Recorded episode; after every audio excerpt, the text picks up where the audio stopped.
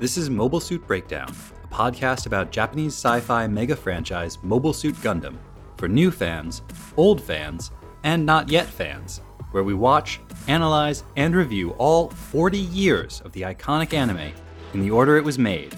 We research its influences, examine its themes, and discuss how each piece of the Gundam canon fits within the changing context in Japan and the world from 1979 to today.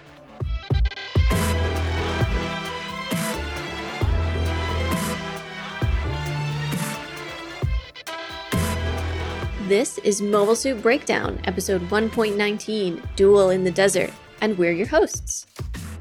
I'm Tom, longtime Gundam fan, and for my New Year's resolution, I'm going to watch more Gundam.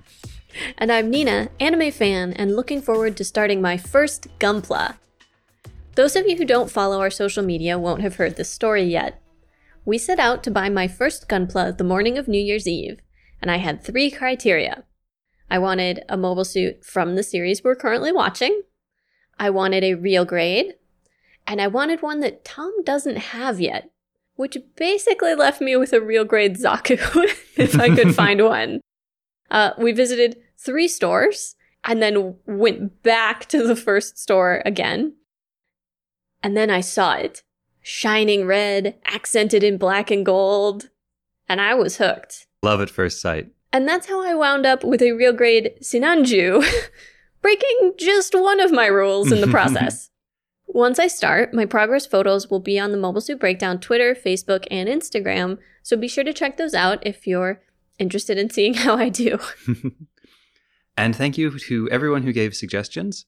I know we didn't end up going with any of your suggestions, but I have never actually built a real grade myself before, so I don't know how complex they are. And if not for some of you emailing and messaging us to let us know that, in fact, real grades are actually pretty beginner friendly, I probably would have tried to talk Nina out of getting this one, and I would have broken her heart in the process. So thank you again for all of your suggestions and your comments. And because I am objectively bad at Gunpla, we will definitely be reaching out to all of you for suggestions and help as we work on building our kits.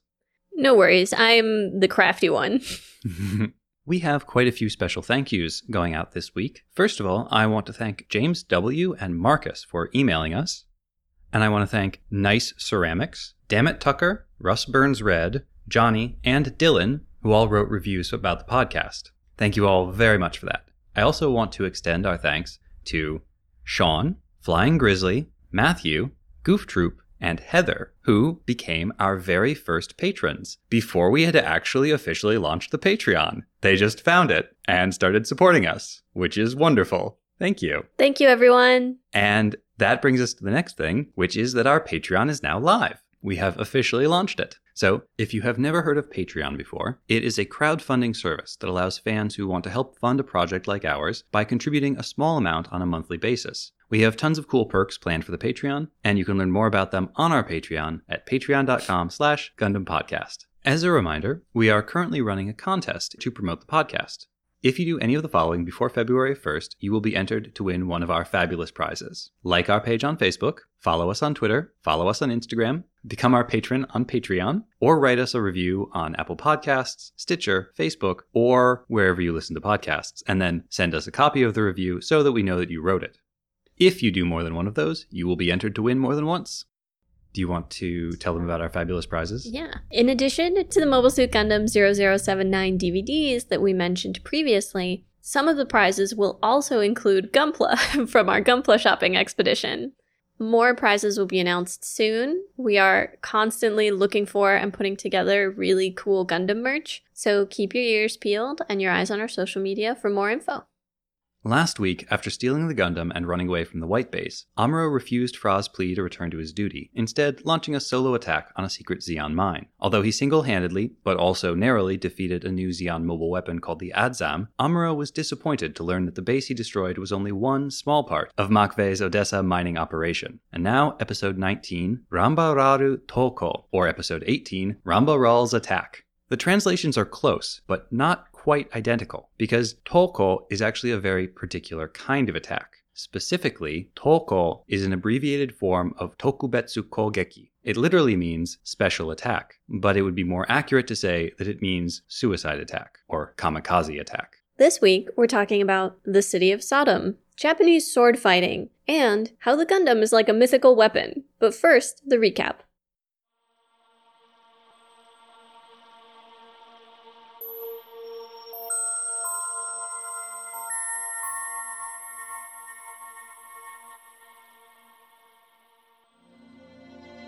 Amuro wanders the desert, searching for some place to replenish his supplies. He has left the Gundam hidden in a sand dune. As he stumbles upon an oasis town called Sodom, we learn he is at least experiencing a feeling similar to regret for abandoning the White Base.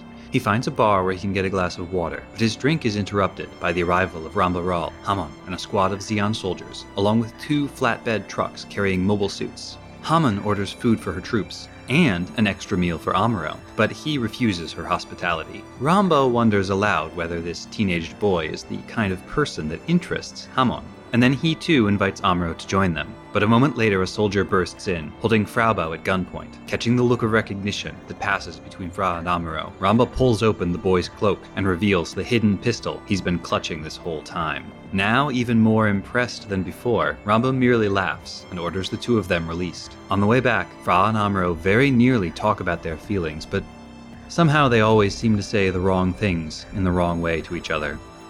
Amuro runs away again, and Frau laments that they are growing further and further apart. He returns to the Gundam, she to the White Base. But Ramba Ral is no fool. One of his men has been trailing Frau Bow since she left town. Now he knows the location of the White Base, and launches an all out attack with his limited forces. Without Amuro and the Gundam, the White Base's defenders are outmatched. Ryu and Hayato sortie in the gun tank, but a missile strikes the treads and renders it immobile. The Zaku leaves them essentially useless, and moves to attack the White Base itself, as Ramba Ral's Gouf overwhelms Kai and the gun cannon. Desperate now, Hayato ejects the top half of the gun tank, making himself a sitting duck, but allowing Ryu to take the core fighter and search for Amuro. The Zeon mobile suits attack the White Base itself, and they are now too short handed even to man all their guns. So instead, it is Mirai who makes the ship itself into a weapon, incinerating the attacking Zaku and its pilot, Stetch, with the White Base's thrusters, before performing a barrel roll with the massive ship in order to shake off the Gouf. And now Amuro is here.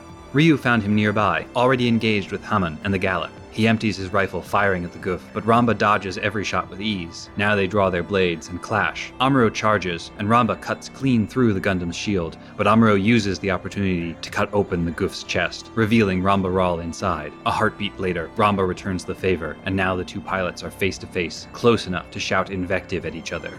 Another clash, and this time each is fully committed. Amuro dodges Ramba's strike, disarms the Gouf by cutting off its hands, and then punctures its reactor. Ramba escapes, grappling onto the Gundam and swinging to safety with one parting taunt. Remember that it was only the strength of your mobile suit, not your own ability, that won that duel. We close on Amuro in the brig on the White Base. He has returned, but nothing has been forgiven. He screams at them to let him explain, but no one is listening. He screams that he is the best at piloting the Gundam, that they will need him. He calls for Bright, for Mirai, for Sayla, for anyone to listen to his explanations. And down the hall, Frau listens to him calling every name except hers.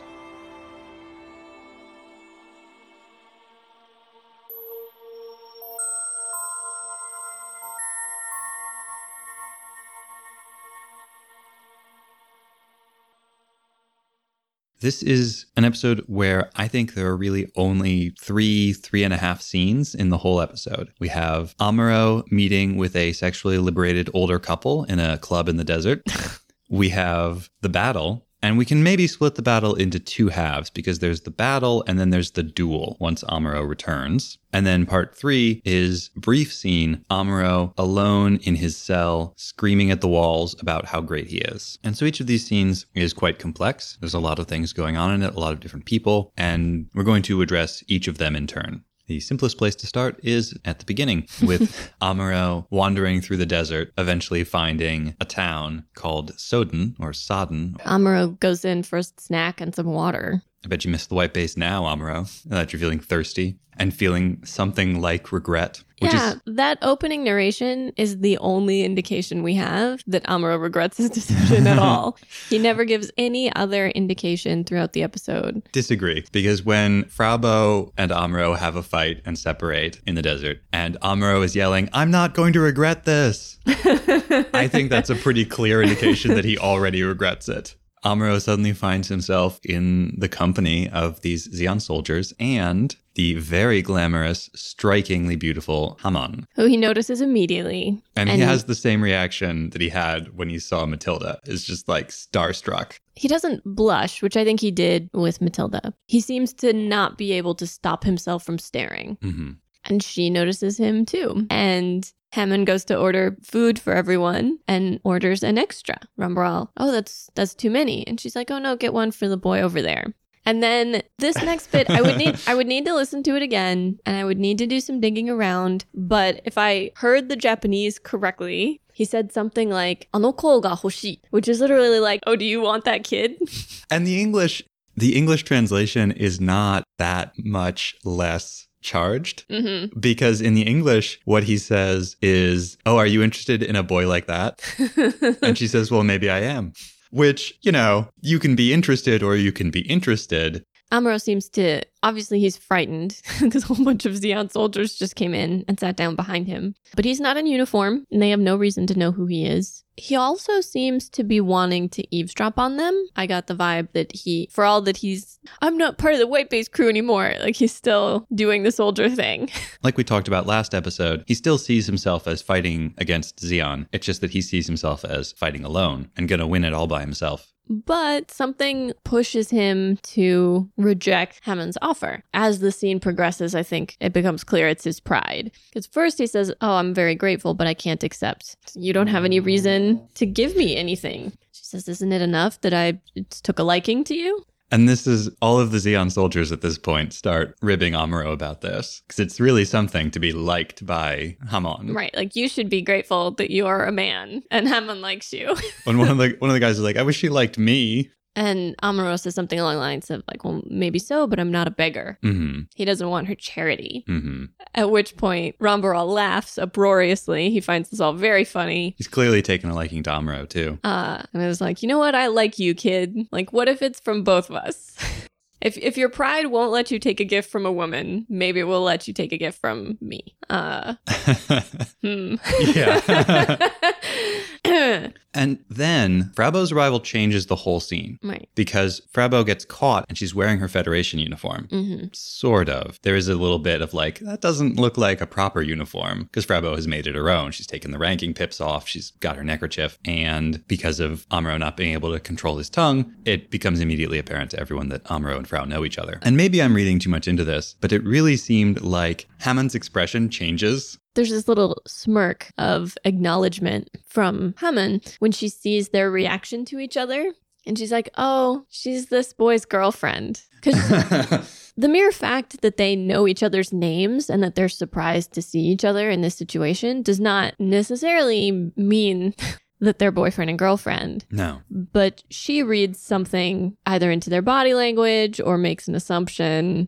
Yeah, she can tell whatever this weird thing is between the two of them, which in a minute they're going to come as close to talking about as they have throughout this whole series. She can tell. And then when Ramba approaches Amuro very closely, they're very close together. The cutting back and forth between them, you can basically just see their faces and some of their shoulder movement. hmm And we see him move, and then Amuro's face goes like shocked.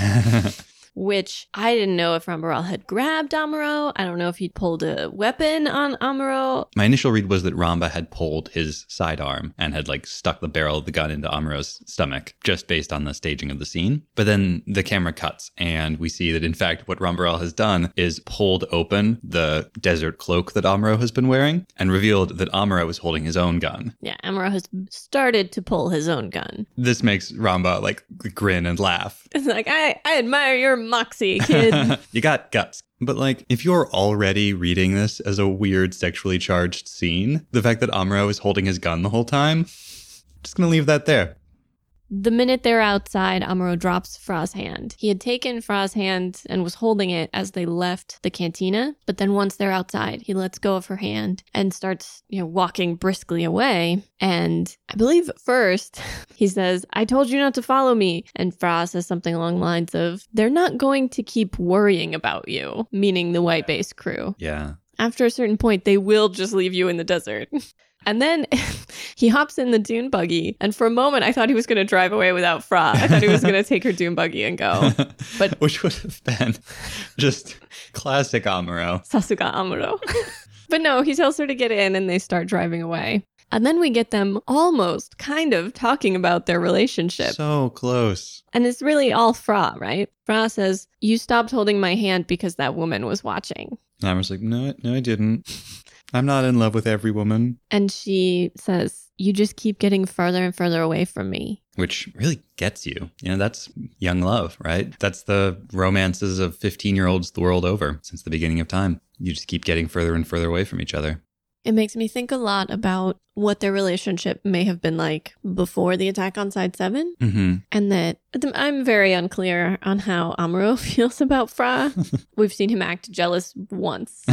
And we've seen him be sort of like physically close with her once or twice, but he doesn't give much away there. No. But it's easy to imagine how their lives might have gone differently if not for the attack. And we know from her behavior, from her actions, that she is basically constantly thinking about him and concerned for his well being. She has seen him change a lot since this all began. And then they separate. He gets out of the dune buggy and she drives off to the white base. But before they go, they have one final confrontation where she tells him he's going to regret it. And he screams, I won't regret this. Well, she asks him first, Aren't you coming back to the white base? Like, she clearly thinks that it's just a matter of time and she'll be able to talk him around soon. And he's trying to prove a point or blow off steam or whatever it is, but that ultimately he will come back. But apparently he's not there yet because he refuses and heads off to where he has hidden the Gundam in a dune. A much better hiding place than under a bunch of tarps. Except that, as Nina pointed out during the episode, sand gets everywhere. It's coarse and irritating, and I hate it. But really, though, uh, sand is notoriously bad for any sort of mechanisms.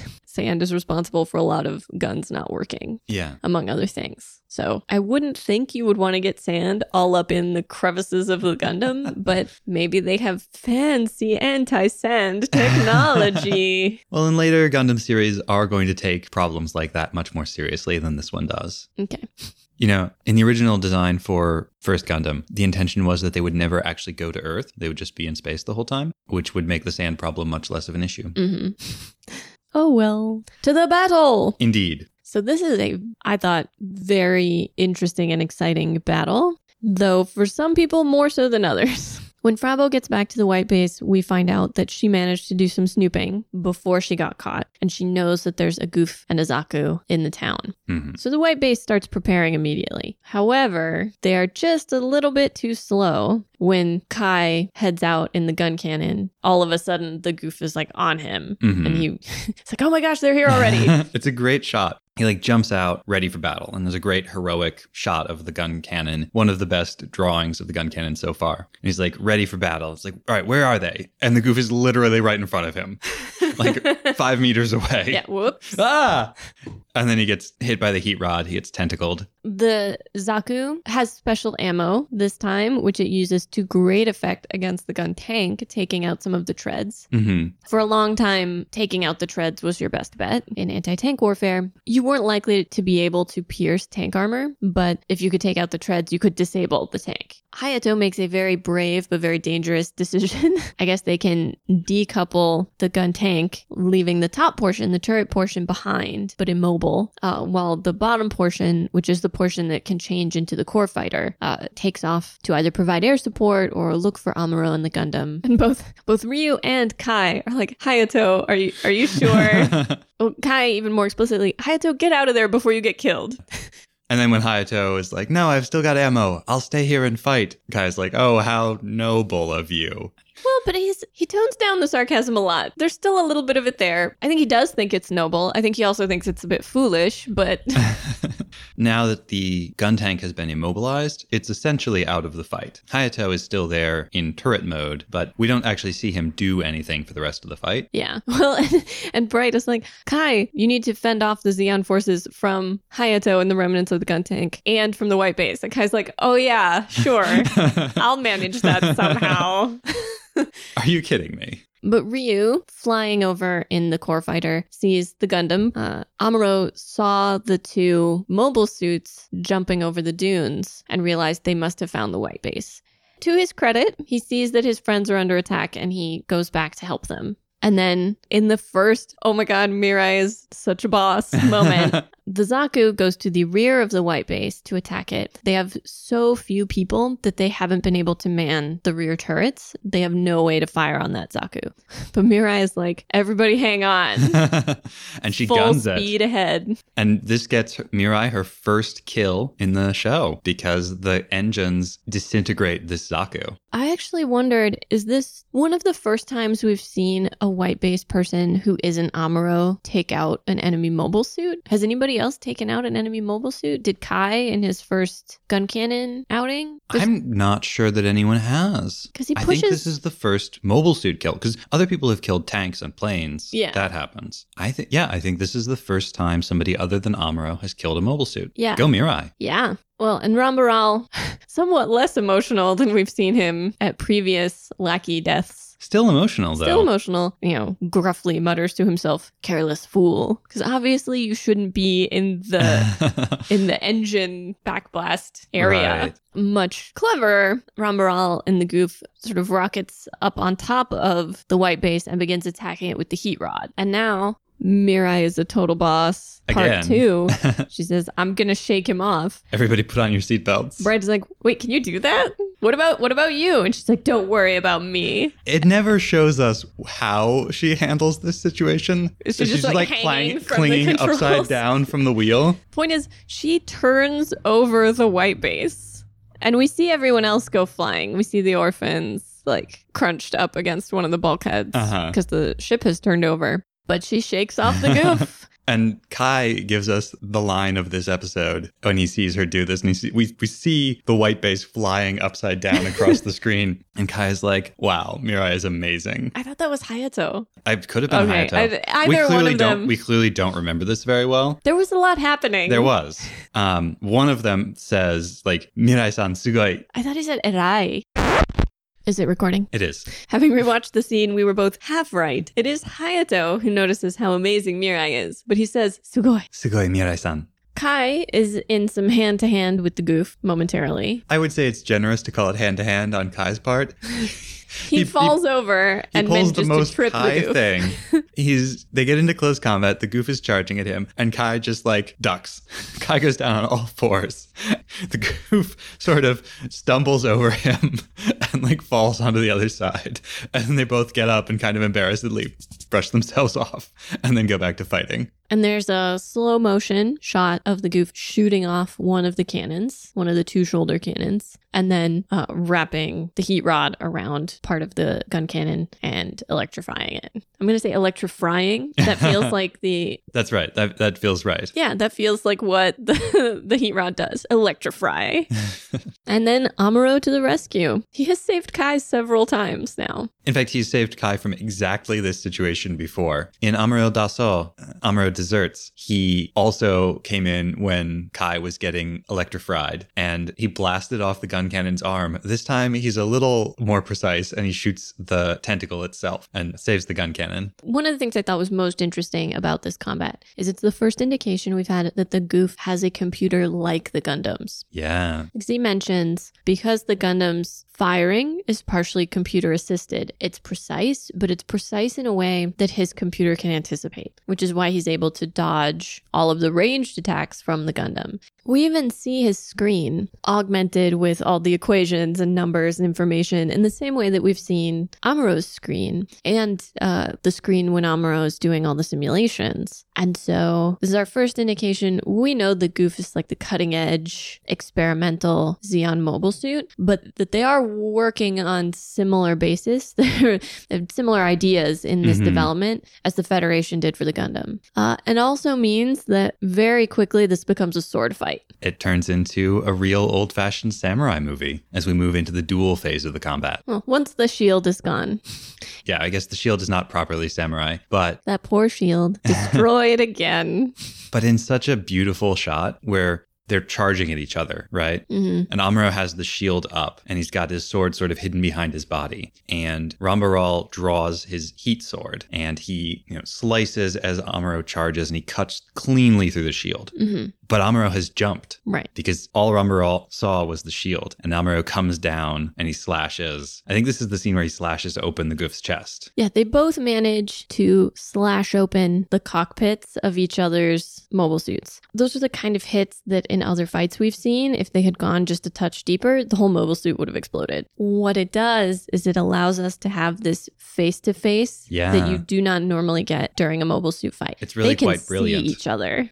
And suddenly this is much more personal. Mhm. And then we have them standing across the field posed. And then we know it's a samurai fight. The shapes of the beam sabers, the positioning and stance of the mobile suits. Amuro's holding his in two hands and he's got it basically coming out of his groin, which is one of the standard positions. Right, between his own legs and up. And in classic samurai movie fashion, one of the two charges, in this case it's Ramba Ral and the Gouf, charges and Amuro waits and waits and waits for just the right moment and slashes both of the Gouf's hands off. Which is actually one of the standard attacks in kendo to attack the wrists. Kote is to slice off the hands of your opponent so that they can't wield their sword. And this this brings the bodies of the mobile suits right together. And so the two of them are face to face and talking. Yeah, they recognize each other from that bar. And Ramba Ral is even more impressed now. And Amuro aims a final blow at the generator on the back of the Gouf, hmm uh, which he knows will destroy it. But Ramba Ral is too tricksy to be Caught in such a fashion. and attaches like a grappling line to There's a little Tarzan swing off of the Gundam. Yep. And as a parting shot to Amuro, tells him to remember that his own skill is not what won him the battle, that it was the mobile suit and its superior technology that really won. And I wonder how much of that is true and how much of that is Ramba Ral just trying to save his own pride. I think it's psychological warfare. I think it's Ramba Ral knowing that young people are highly susceptible to attacks on their pride. Well, and he knows how proud Amuro is from their interaction Mhm. earlier. It's a very targeted blow. Oh yeah, I think I think it was a deliberate. I'm going to get in this kid's head before I leave. yeah. And then we're left to wonder, all right, Amuro's back. What's going to happen now?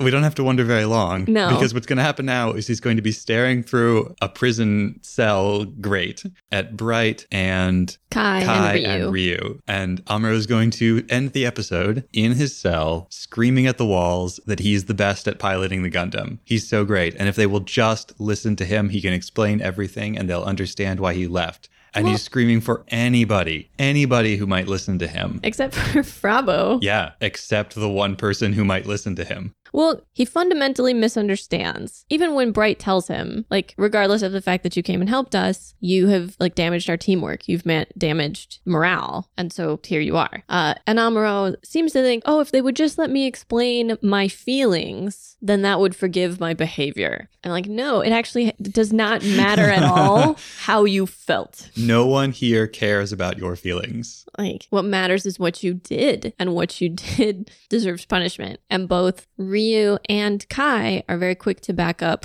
Ramba Ral's comment that they were looking for him because they needed the Gundam, not because they needed him. Yep. It has nothing to do with him being good at piloting the Gundam. And he, I started thinking a lot about conceptions of like what it means to be the best at something, uh, what it means to be, you know, best in the world. But no one is irreplaceable, right? hmm And there are very few endeavors where you can actually say, I am the best in the world. I'm thinking of some Olympic sports where, like, I hold the world record time for X. hmm Therefore, you are the, the best at that thing. But in most life endeavors, you can be one of the best, but there's no way to say that you are the best in the world. Yeah. And all it takes is one bad day. You know, and when we're talking about combat, that's especially true. All it takes is one mistake. And what's so striking about this is that not that many episodes ago, Amuro was very quick to say, no, no, it's just the performance of the Gundam. I'm an amateur. I'm not that great. The Gundam is great. It's because of the Gundam. It's because of the learning computer. That's how I'm able to win these battles. And now he's very quick to think that it's him when no one else has had a chance to even learn on it. You Yeah. know, Sayla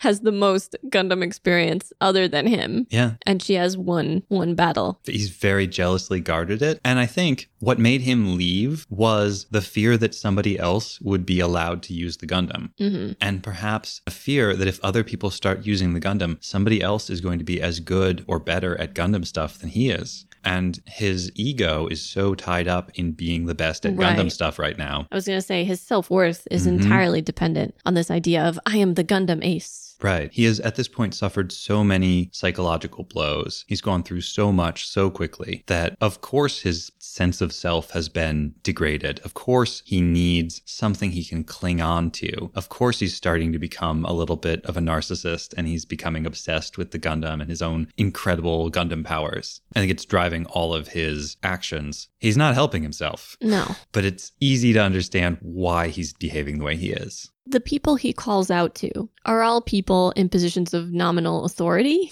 because that's who he wants acceptance and approval from is these authority figures. He takes Frau for granted. Oh, absolutely. He doesn't need Frau to hear him explain because he knows that she cares about him and, you know, he he takes for granted that Frau forgives him, Mhm. which I think is not necessarily true right now. yeah. But he but he does take it for granted and so he doesn't feel any need to explain to her. Things just are the way they are.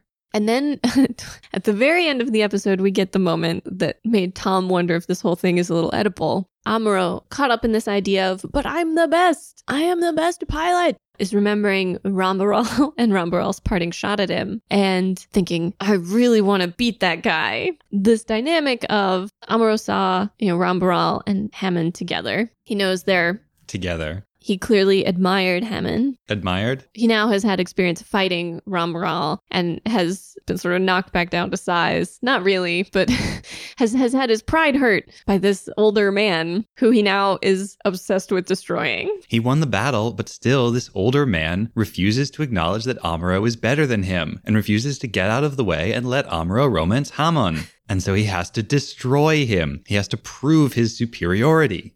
And one of the classic pieces of Freud's idea of what the Oedipus complex is, is that you have this attraction to, in the Oedipus complex, classic, your mother, but because Amuro is weird with mothers and fathers, everyone's his mother, everyone's his father.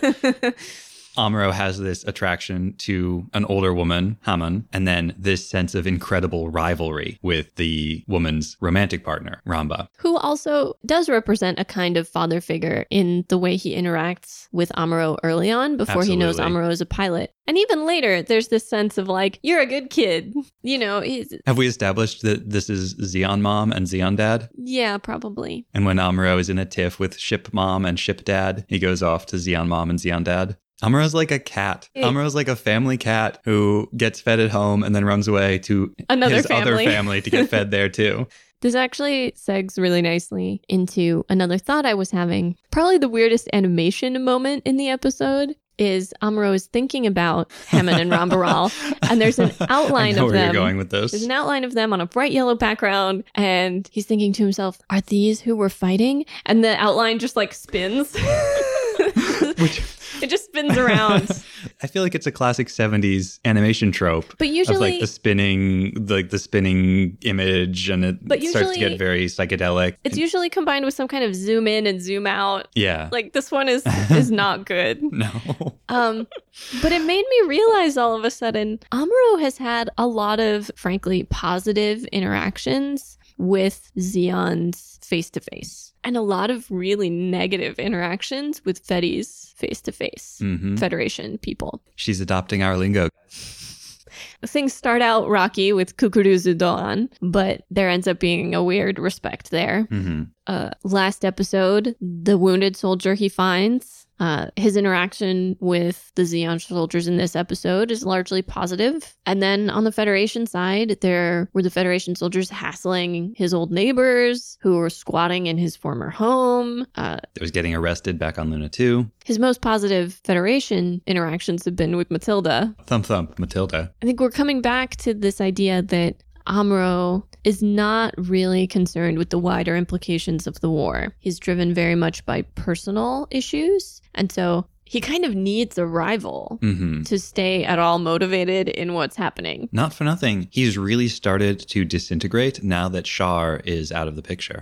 I was thinking of that, and that, you know, now that he desperately wants to take out Rambaral, I think he's going to really want to get back in everyone's good graces so that they will let him pilot the Gundam again. But again, this, is, this isn't really about being useful to everyone. It Mhm. isn't really about doing his bit. It's because he has this very personal vendetta now Yeah. that he wants to deal with. Yeah. All right. We have a couple of check ins, um, things that came up in a minor way in this episode, but that we've talked about before, and I wanted to touch on really quick. One is the orphans. We get them for just a second at the beginning while the white base crew is doing maintenance. The orphans are repainting a section of the hull, and one of them says, I hate this. well, they're in the middle of the desert. I'm sure it's very hot. oh, yeah. And being forced to work at like age six, I get it.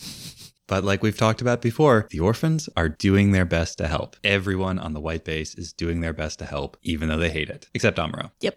Oh, I have a I have one also. hmm The general trend of the show with trying to capture the Gundam or destroy the Gundam, with uh, people telling Amuro or Amuro telling himself that his skill is more to do with the Gundam's power than any ability of his own, reminded me of a trope from some different stories of the sort of ultimate weapon, right? The the weapon that's so great it inspires this crazy competition to get it. The first thing that came to my mind was a western, Winchester 73, which is about like a lot of people have heard of Winchester, which is a which is a brand. And the 73 was purported to be their best gun ever. 73 being the year that they made. That's 1873, right? Yes, 1873. And in the movie Winchester 73, there's some kind of competition to win one, and then a bunch of people try to steal it. And the- so the whole movie is about people trying to get this famous gun. And I'm sure, though I can't think of any examples off the top of my head, that there must exist samurai movies where it's a sword, right? Like some incredible sword that everybody wants because it's the best sword there is.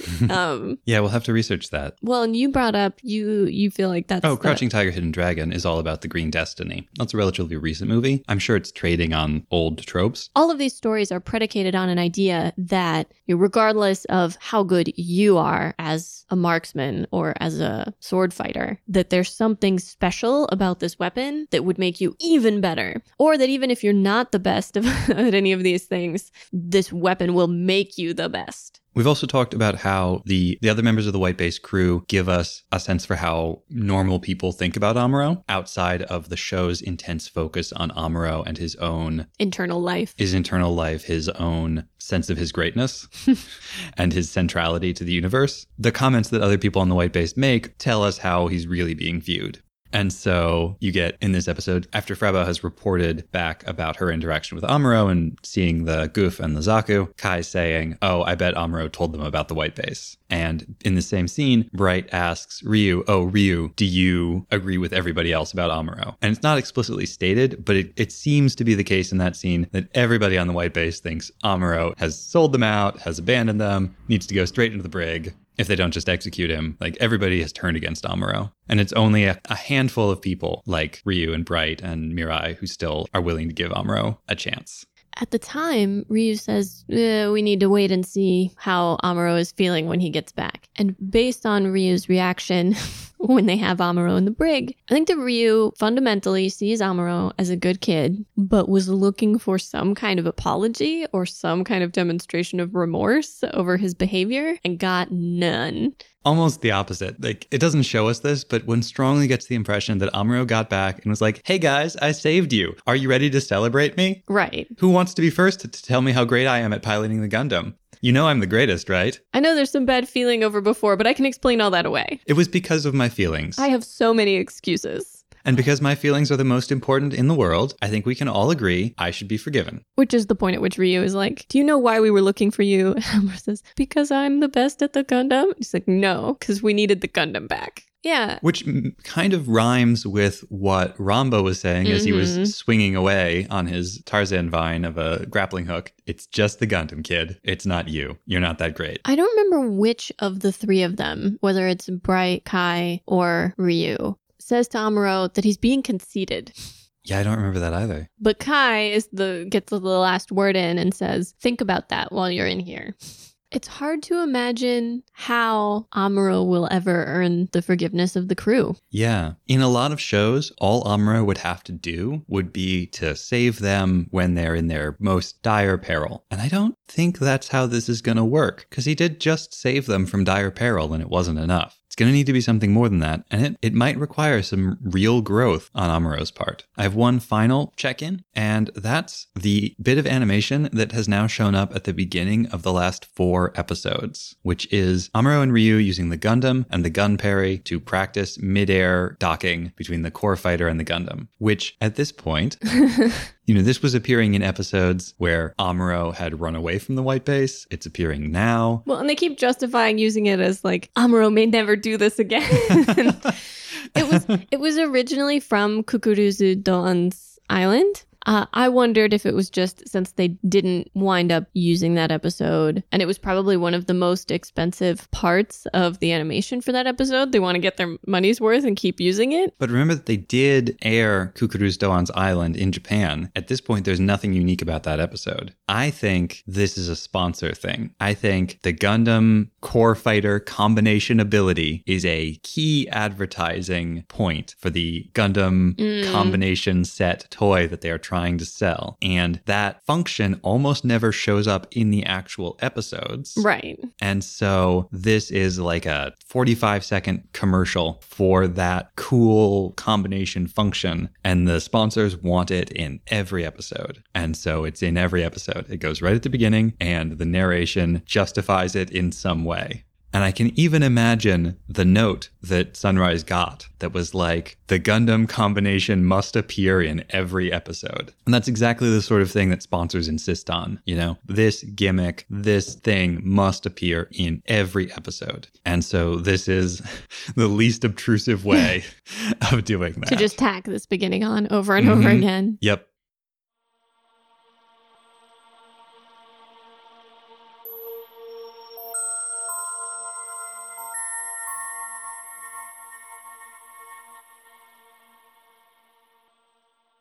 A quick heads up to our listeners this next segment discusses the story of Sodom. So it does contain some rather graphic violence. If you would prefer not to hear about it, please skip ahead to the next segment. When Fra returns, she mentions that the town where she found Amuro is called Sodon, S O D O N, in the subtitles. But those of you familiar with Japanese language may remember that there is only one phonetic character for both the n and m sounds. To my mind, this town is meant to be a reference to Sodom of Sodom and Gomorrah fame. And I did some research in the real world geography in this area, and I couldn't find anything called Sodom, so I think that backs up Nina's theory. The question, of course, being why? Most of us have at least a vague idea of the story. Two cities so sinful that God destroyed them. Only one family being allowed to escape. Lot's wife looking back on the city and being turned into a pillar of salt. Here are the bits I didn't know. Sodom is mentioned in the biblical book of Genesis, but it also gets mentioned in the Torah and in the Quran. It is described as one of five cities of the plain, located in Canaan on the Jordan River. However, while a number of archaeological sites have been proposed as possible locations, no one has been able to confirm definitively where Sodom was. Some archaeologists also argue that it never existed, but it does show up in some Greek and Roman histories, as well as in various religious texts of the period. Whether it existed or not, a lot of people believed that it did. And a lot of cultures are built with that understanding somewhere in the foundation. Some of the texts that reference Sodom get very specific about the unrepentant sinfulness of the place and its people. One of the more familiar parts of the story for many of us involves the townspeople attempting to rape Lot's guests, who are three angels disguised as men. An alternate reading of that particular piece of the story is that they only plan only plan on questioning these strangers, which is to say torturing them. Some scholars see classical Jewish texts as stressing Sodom's cruelty and lack of hospitality to strangers. They punished crime victims. They punished those who helped travelers or the poor, and regularly tortured and tormented travelers. In one of the stories, one of Lot's daughters is burned on a pyre for giving bread to a beggar. A woman who gives water to a traveler is covered in honey and stung to death by bees. and in one story, travelers are given a bed, but if they are too short for the bed, they are stretched, and if they are too long for the bed, their feet are lopped off. There's a very similar story in Greek mythology. I'd love to know which came first and whether there's a direct influence or if this is just like ancient world shorthand for being bad. For being a horrible, horrible, scary person. Finally, Operation Gomorrah was the code name given to the Allied firebombing of Hamburg in July of 1943, in which the city was almost completely destroyed. Hmm. And possibly more civilians were killed than in the bombing of Nagasaki. How does that compare to the bombing of Dresden? I'm not certain. Same kind of technology, but it was the first time that they used one of the earliest technologies to defeat enemy radar was to drop clouds of shredded tinfoil, essentially, shredded aluminum. And this would show up on the radar and confuse the radar operators as to whether they were looking at planes or, or what exactly it, it was they were seeing. And because they were able to cloud the enemy radar in this way, many more of the planes hit their targets Hmm. and were able to complete their mission. It was a much higher success rate in terms of hitting their intended targets than was typical for bombings. Mhm. Anyway, when the writers named this city Sodom, what is that meant to conjure? An irredeemable society doomed to destruction? Are there specifically sexual connotations? Has the place already suffered the destruction that this hints at, or is that destruction coming? I think there's a couple of good reads in there. I think the last one you said, that this is a place that has already been destroyed. After all, Sodom and Gomorrah were destroyed by brimstone raining from the sky, Mhm. and much of Earth has been destroyed by colony bits raining from the sky. It could have felt very much like divine punishment. The other piece, I think we did say when we were watching this that there was an interesting, tense, seemingly sexual dynamic between Amuro, Ramba Ral, and Hamon when they met in Sodom. And then the third piece of it, which I just thought of while you were talking about it, is that many of the people you described being punished in Sodom were people who had done something good for someone else, Mhm. who had offered a glass of water to a thirsty traveler and were executed for it. And in this episode, after Ramba and Hamon offer food and water to Amuro in the bar, later they fight and Amuro destroys Ramba's mobile suit, trying to kill him. I'm thinking back to the bit about how the law in Sodom and Gomorrah tended to punish victims of crimes, and possibly a sense that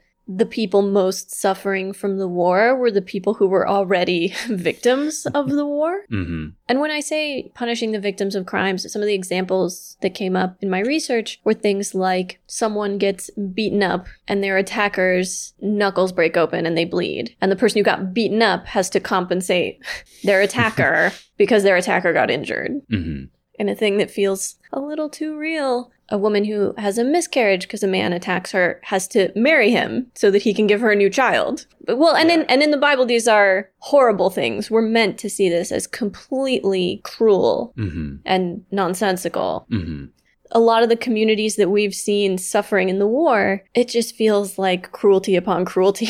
hmm That's interesting. Uh, however, I don't know that that aspect of the story would have been familiar to a bunch of Japanese writers. Yeah, though we see Christian crosses on graves in this show, which is a little unusual for a Japanese program. So there's something there, and it's something that we're going to need to keep an eye on. The final bit that strikes me about the possible Sodom parallel is that Sodom deserved to be destroyed.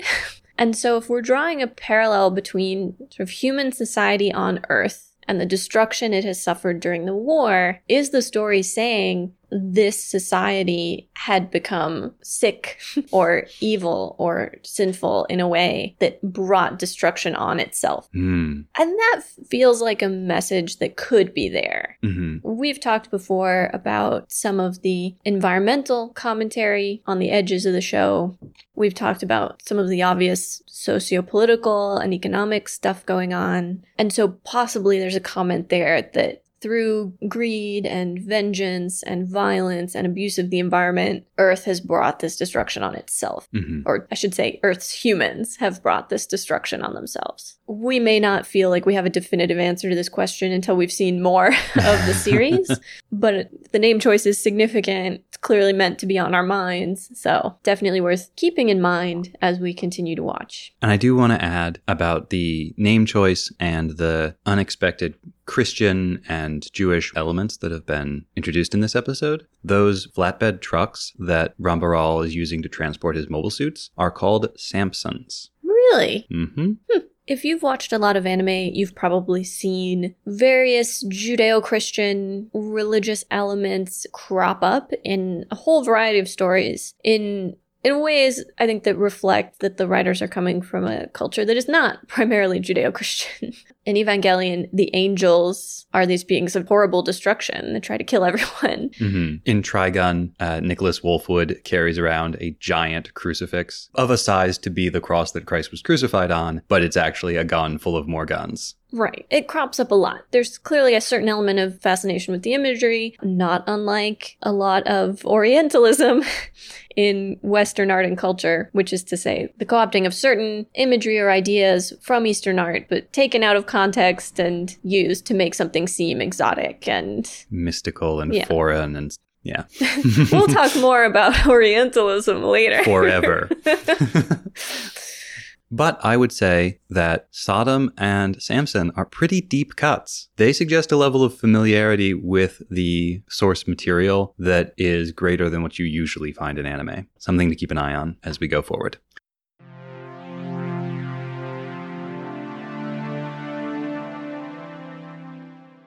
Ever since we watched this episode, I have been fascinated by that final duel between Amuro and Ramba It's the finest sword duel that we've seen in Gundam so far, and perhaps the best single fight of the show to this point. And it's really the first time we've seen two nearly matched opponents. Amuro's raw talent and his nascent skills against Ramba cunning, his experience, and the Gouf being very close to negating the advantage that the Gundam has enjoyed since the beginning of the show. Not quite there yet, but it's really close. And what was also striking to me was how closely this fight aligns with the techniques and the psychology of traditional Japanese sword fighting. First, a disclaimer. I have practiced some kendo, but I did not train very long or very well. of the martial arts I've done, it is absolutely the one that I understand the least well. So I had to hit the books for this section, and that came with its own difficulties. Kendo, as well as other Japanese sword traditions like Kenjutsu, Tameshigiri, and Iaido, as well as empty handed martial arts like Judo and Karate and Sumo, all use some of the same terminology, but they don't always use the same words to mean the same things. For example, in Kendo, Kirikaeshi is a partnered practice involving repeated overhead strikes. In Iaido, Kirikaeshi is a large diagonal cut, and in Sumo, it is a twisting backward knee trip. I've also consulted with a fight choreographer, Sean Michael Chin, who knows more about swords and sword fighting than anyone else I know, and I've watched countless videos from the duels of Kurosawa's samurai movies to modern kendo tournaments trying to nail down exactly what's going on here. This is not the right time for an in depth or comprehensive review of Japanese sword traditions, their origins, historical evolution, role in Japanese imperialism, and modern status. Although, one of those is coming up soon, so I hope you're as excited for it as I am. I hope you saved all your research for later. Oh, I did.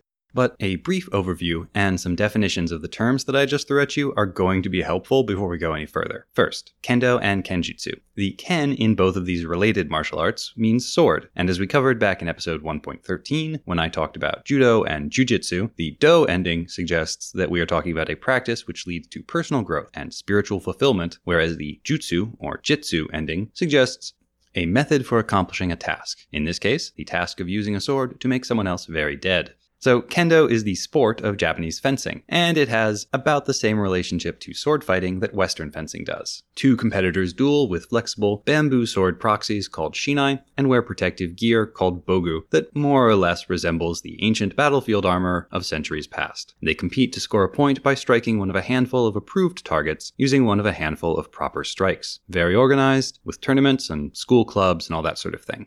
Kenjutsu is related to Kendo, but they're like two siblings who started out so, so similar until they got to high school, where Kendo became popular and started hanging out with all the jocks, and Kenjutsu got really interested in historical reenactment. Kenjutsu is more about trying to preserve the ancient schools of sword fighting that developed in Japan back when sword fighting was practical, and then were preserved, more or less, and probably less in most cases, during the Tokugawa and Imperial periods when sword fighting was fashionable. Iaido and Tameshigiri are very specific forms of sword practice that complement both kendo and kenjutsu. Iaido is the art of drawing the sword, performing one lethal cut and sheathing the sword again, all in a single smooth motion. Tameshigiri means test cutting, and it's the practice of using a real, live steel sword to cut through some object. It was originally done to test the quality of a new blade, and I'm going to spare you the gruesome details of exactly what that meant during the medieval period. But I remember what that meant. Hmm. But now it is done in order to test the cutting skill of the practitioner. Cheap mass produced swords are used, and these days you mostly see people cutting a bundle made from rolling a waterlogged tatami mat around a stalk of green bamboo, a combination that is supposed to have the same density as human flesh. And- yeah. That feels like an unnecessary clarification. It feels like, Should I not have said that? no, I meant for them. for them to be like, we're going to do this practice cutting thing. Clearly, all of our targets must feel like cutting through humans. Otherwise, how do you know you're doing it right? Hmm. Now, with that out of the way, the duel here occurs in three distinct stages the shooting, the belly cuts, and then the final clash. Or to put it another way, mind games, first blood, and full commitment. The duel opens with Amuro attacking from above, and with the range advantage. He nearly empties his rifle, firing on Ramba Ral to no effect, then discards it and draws his beam saber. And the most interesting thing about this is why Amuro misses. We learned for the first time that the Gouf is also equipped with a computer that is capable of analyzing the computer guided shots from the Gundam and predicting precisely where they will land, allowing Ramba to dodge each shot with a minimum of movement and no apparent effort. This is a battle between the two mobile suits' computers, more than it is between the two mobile suits or their pilots. And so, in a sense, it is a mental battle preceding the physical one. After all, what is a computer except a machine's mind? This mental battle is also an essential part of kendo. Kendo matches are frequently described by kendo masters as being conflicts of spirit first, in which the actual clash of the shinai is merely a reflection of that invisible battle. As Honda Satoru, coach of the British national kendo squad, wrote, even if there is little exterior movement, there are active interior movements in two competitors' minds. Kendo masters take it for granted that trying to overwhelm an opponent's ki by one's own ki and to strike is the real kendo. And discussions of kendo are full of this sort of idea that the openings to attack are created by weaknesses in one fighter's spirit. And part of this lies in how kendoka, or kendo practitioners, are taught to focus. When the Gundam fires, Ramba is able to tell where it is shooting because Amuro and the Gundam's computer are focused on the target, and they hit precisely where they aim. But Ramba and the Gouf's computer can see where they are aiming, and so he can predict where they will hit. And in Kendo, as in all martial arts, beginners' attacks are often very easy to predict because they tend to look where they mean to hit. As Kendo students practice, they learn to develop Enzan no Metsuke, or positioning the eyes as though looking at a faraway mountain. By focusing on not focusing, the kendo expert becomes more difficult to predict. So now we move into phase two. Amuro drops the rifle, and both draw their swords. They clash briefly, separate, clash again, and each cuts open the other's belly, exposing the cockpits within. And now it's time to talk about hara. Hara is a Japanese term for the abdomen, the stomach, or the womb, but it's not a mere anatomical term. Hara in Japanese is a bit like a combination of heart and gut in European English thought. It's your mind, your center, the physical location of your spirit and will. The word can also be used to mean your motivations, your true intentions, or your courage. And ritual suicide in medieval Japan required cutting through the hara. This is literally the meaning of harakiri, hara cutting. So it's probably no coincidence that the pilots in the mobile suits are located in the hara. And now that Amuro and Ramba have cut each other open, this becomes a battle between their real inner selves, in the most exposed, direct, and personal battle of the show so far. The armor that concealed their true feelings, and the cameras and monitors that mediated their experience of the world and gave them the illusion of sight are all gone for the final clash of the duel. And what a final clash. Each one is blooded now, and they are fully committed to this next action. They pause, staring at each other. Their spirits, perhaps represented by their pilots, struggle, even as the mobile that are their bodies stand motionless. You can see very similar fights in the duels in Akira Kurosawa's films. And remember that Tomino himself considered Kurosawa to be one of his biggest influences. In Seven Samurai in particular, there's a shot during a duel where the camera sits behind one samurai who holds his katana low in both hands, facing an older, more experienced samurai wielding his sword only in his right hand. So he just recreated a shot from Seven Samurai. Yeah, it's but, remarkably similar. but with mobile suits. I will be posting comparison pictures in the show notes as well as on Twitter and Instagram so you can all see for yourselves. I love it. I love it so much. And finally, they each make their last fully committed attack. This time, for the first time, Amuro lets his opponent charge and strike first, holding his sword in a low, ready posture, recognizable as the kendo and kenjutsu sword posture Hidari Waki Gamae. He dodges low and to his left as Ramba's heat sword passes harmlessly through the empty air where the Gundam's head would have been. And when Ramba's arms are fully extended, Amuro slices upward, cutting them off at the elbow. Even disarmed, Ramba tries to shoulder check the Gundam away, but Amuro brings his beam saber down into the Gouf's back, destroying it. This final exchange is my favorite part of the fight, and in a show that has regularly had very excellent battle choreography, it still managed to stand out and make me gasp a little bit in awe. So I want to analyze it a little bit more closely and talk about the timing of what is happening and the cuts that are being made by each character. In kendo here, the timing would be called nuki. Nuki means allowing your opponent to attack, causing them to miss, and then striking the opening created by their attack before they're able to recover. For example, if your opponent attempts to strike a downward blow at your wrists, you raise your own sword overhead. The cut aimed at where your wrists were will miss, and you can strike the top of your opponent's head while their sword is occupied down where your wrists aren't. Here, Ramba aims his cut at the side of Amuro's head, but Amuro weaves low like a boxer and forces the attack to miss. But now we get into the cuts themselves. And this was a tricky bit to research because these are absolutely not approved kendo cuts. Neither one of these guys would have scored any points for this. But that is because kendo, for sport reasons, political reasons, and a whole mess of other good and bad reasons that we will cover someday soon, only allows the attacks that are hardest to execute and easiest to defend against. The attacks in Gundam, however, are absolutely valid in the other sword traditions that we mentioned earlier, the ones that are more focused on the practical question of how to use this sharpened steel to make that person dead. Ramba's strike is meant to be a sweeping blow to the temple, which would be called shomen uchi. Japanese martial art terms are often wonderfully literal, so shomen uchi just means strike to the temple. Amuro's is a little more complicated because it is a one handed diagonal upward strike. Something like this is actually a very common technique in Iaido, where the sword is drawn and the cut is made in one smooth action as it comes out of the scabbard.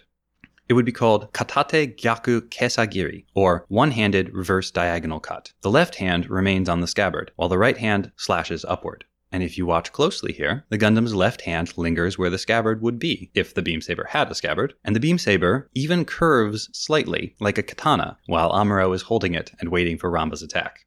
To close on an interesting side note, the first time we saw someone pull off a move like this was in episode 3, when Amuro fought the veteran Supply Corps officer and majestic space walrus Gadem. In that fight, it was Amuro who struck too soon, overextending himself while Gadem dodged underneath the beam saber to deliver a smashing blow to the Gundam's stomach. At the time, Gadem mocked Amuro for his rookie mistake, and it was only the Gundam's powerful armor that saved him. Now, we see Amuro using that same tactic to beat one of Zeon's finest aces. He's come a long way in a very short time.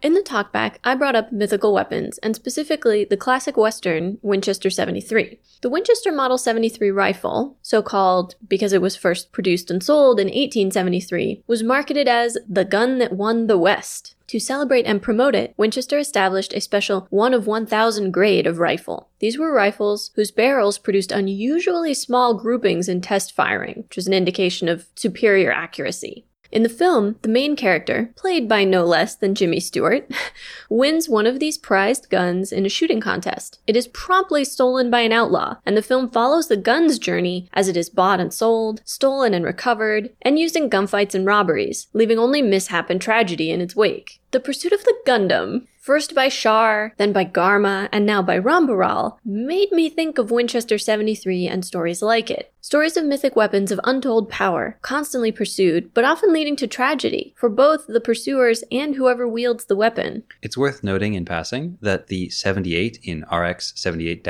2 refers to the year when the Gundam project was initiated, and that naming convention is consistent throughout many different Gundam series and is a distinctly Western and American style of naming weapons. Japanese weapons from the World Wars don't usually follow that naming convention.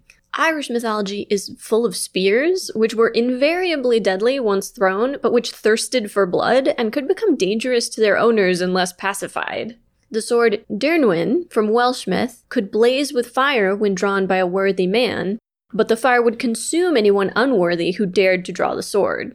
In Arthurian legends, the sword Clarent, the sword in the stone, and the sword Excalibur give Arthur great power and solidify his position as king. However, both weapons also kind of lead to his death. Morgan Le Fay steals Excalibur and gives it to Accolon, the man she loves and wants to make king, telling him that he must use it in his next battle. In the way of old stories, he winds up fighting Arthur, and neither of them recognize the other. It is only intervention of the Lady of the Lake that saves Arthur. After learning the whole story, Arthur forgives Accolon. They were friends.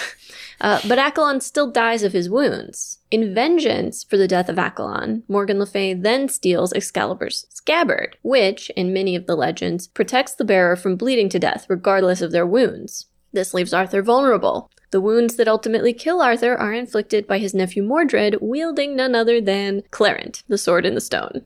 And by the way, please don't add us saying that, in fact, it was Caliburn or Excalibur in the stone, or that Mordred was actually Arthur's son and not his nephew. Arthurian legend is very inconsistent. This is one version, and it's a good one.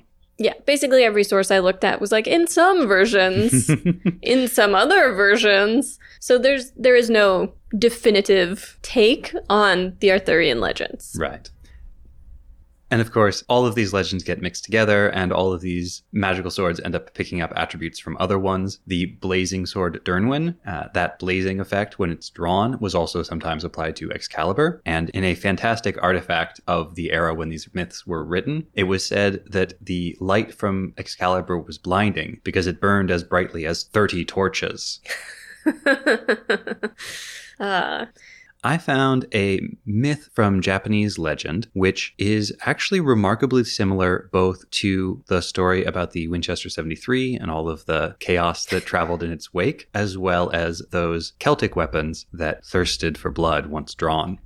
So, this is the legend of two swordsmiths, Masamune and Muramasa. If you've played any JRPG or Japanese role playing game, there's a very good chance you have already encountered one or both of these names. Both of these guys are actually historical figures. Masamune is the finest swordsmith in Japanese history, by most accounts. He lived sometime in the 13th century and near modern day Tokyo. Muramasa lived in the 16th century near Ise, which is about 160, 170 miles away.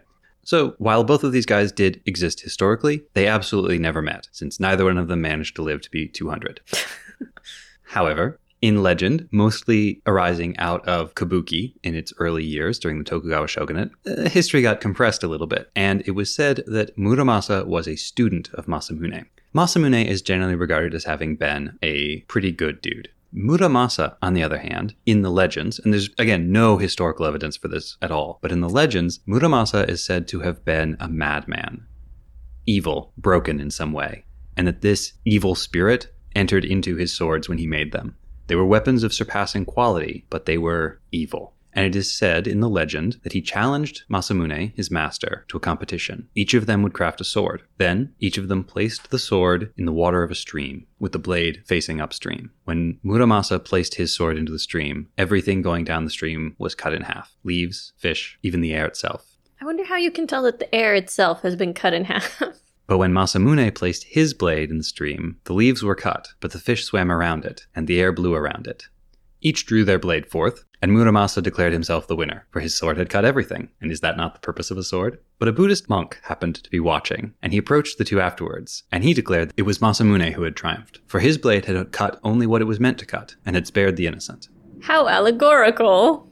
Now, over time, this legend of the Muramasa sword and its bloodlust grew and grew. It didn't help that Muramasa swords were particularly favored by the Tokugawa clan, which meant that every time something bad happened to a member of the Tokugawa clan, a Muramasa sword was involved in some way, including accidents and murders, and that one time a retainer got drunk and killed his friends, always Muramasa swords. And so a legend began to spread that they were cursed and it got embellished. And soon it became that once you drew a Muramasa sword, it had to taste blood or it would not be sheathed again, including driving its wielder mad or forcing him to commit suicide. And yet, despite the reputation, the chaos, and the supposed curse, the Tokugawa clan kept its swords. they did. Although, today, Japan has a designation that they give to certain artifacts, declaring them national treasures or important cultural properties. Many of Masamune's swords have been given this designation. None of the Muramasas have been. Really? Yeah. Wow. Ugh. Chills. And as another interesting note, even though Muramasa weapons were wielded by the Tokugawa clan, because of this legend that they were cursed, and because of all these supposed incidents of Tokugawas being injured with them, the Muramasa sword became a symbol of anti Tokugawa sentiment later in the shogunate. Fascinating. So, obviously, the Gundam has some striking differences from these stories. The two main ones, to my mind, being one, the people trying to capture or destroy the Gundam don't want it for themselves. In basically all of these other stories, the point of the weapon is that you want it, so you can use it, and it can make you powerful instead of that other guy. Char, Garma, Ramba Ral, none of them are thinking they are going to pilot the Gundam they have other desires and it's all tied up in the war and their own personal place in the war and politics, uh, but it's less direct. It's less like theft and more like stealing military secrets.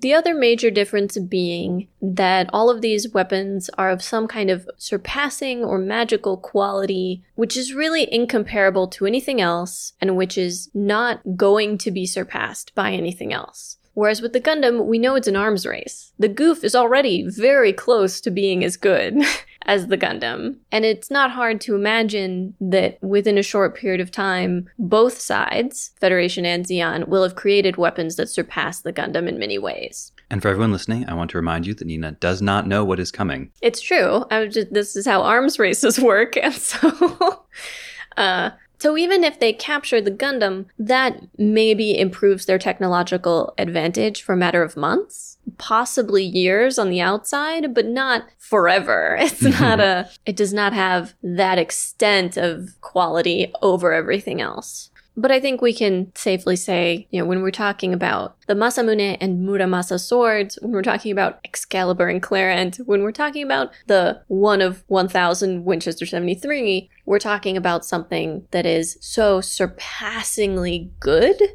that it's really not even comparable to anything else. Except those are just swords, and that's just a gun. Yep. Well, and that's so now we can talk about ways in which the Gundam is similar, right? One, the Gundam certainly has made Amuro important.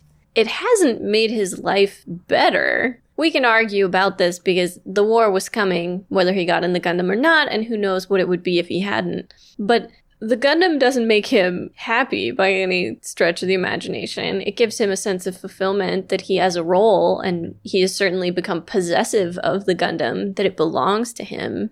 But if Amuro is to have an undoing, it's going to be because of the Gundam.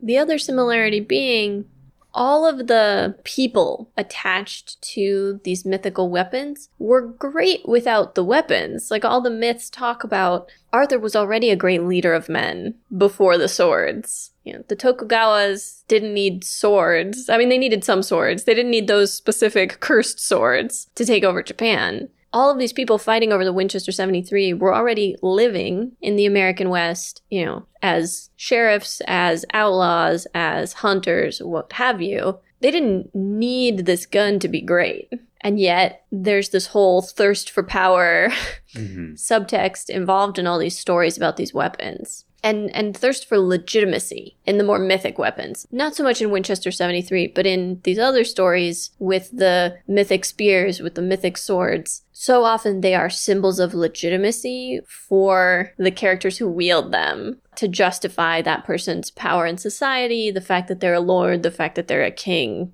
And usually in the Arthurian legends, for instance, when Arthur loses Excalibur or the scabbard or Clarent, it's usually connected to some moral failing, to some indication that he has lost whatever it was that made him special and worthy of this exalted place. And as we've seen in the social tension in the episodes since Amuro left, Amuro has, in a lot of ways, gotten special treatment and continues to do so, and it's entirely because of his association with the Gundam. And not for nothing, the Gundam is taken away from him because of his moral failing in deserting the rest of them and his inability to take responsibility for and make amends for his mistakes.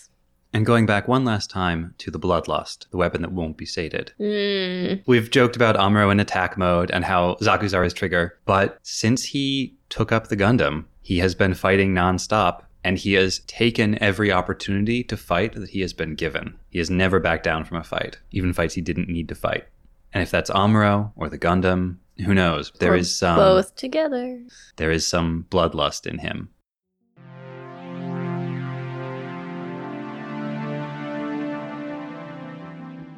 Next time on a very special episode of Mobile Suit Breakdown.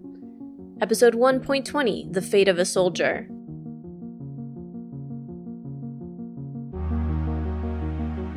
Several people who are not Amuro. A wild tiger. Curse your sudden but inevitable betrayal. Who are all these people? A man with a plan, and a woman with a better plan. Ryu and the punch of teamwork. We're jumping onto White Base! Dr. Harrow's bedside manner. They all had names.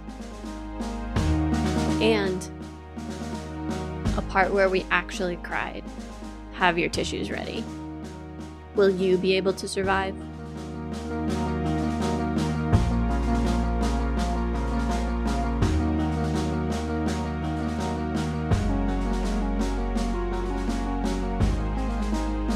Make sure you do all the podcast things.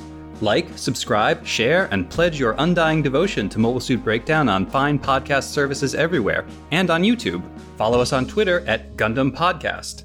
Check out our website, GundamPodcast.com, for episodes, show notes, and more. And you can email your questions, comments, and complaints to GundamPodcast at gmail.com. Or shout your wrong Gundam opinion to us in person by coming to scenic New York City and shouting, There's nothing weird about Hamon's interest in Amuro, on any busy street corner. We'll totally hear you.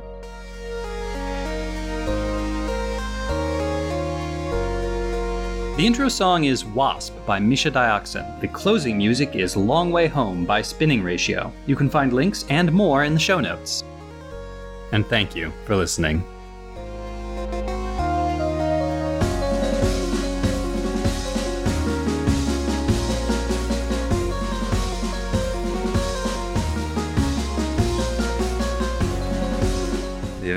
All been waiting for. In this corner. Nina discussing mythological weapons. This is the one with- that ends with Ramba Ral swinging away on the vine. I'll get you next time. Gundam.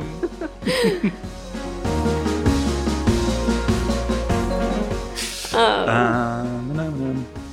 Phenomena.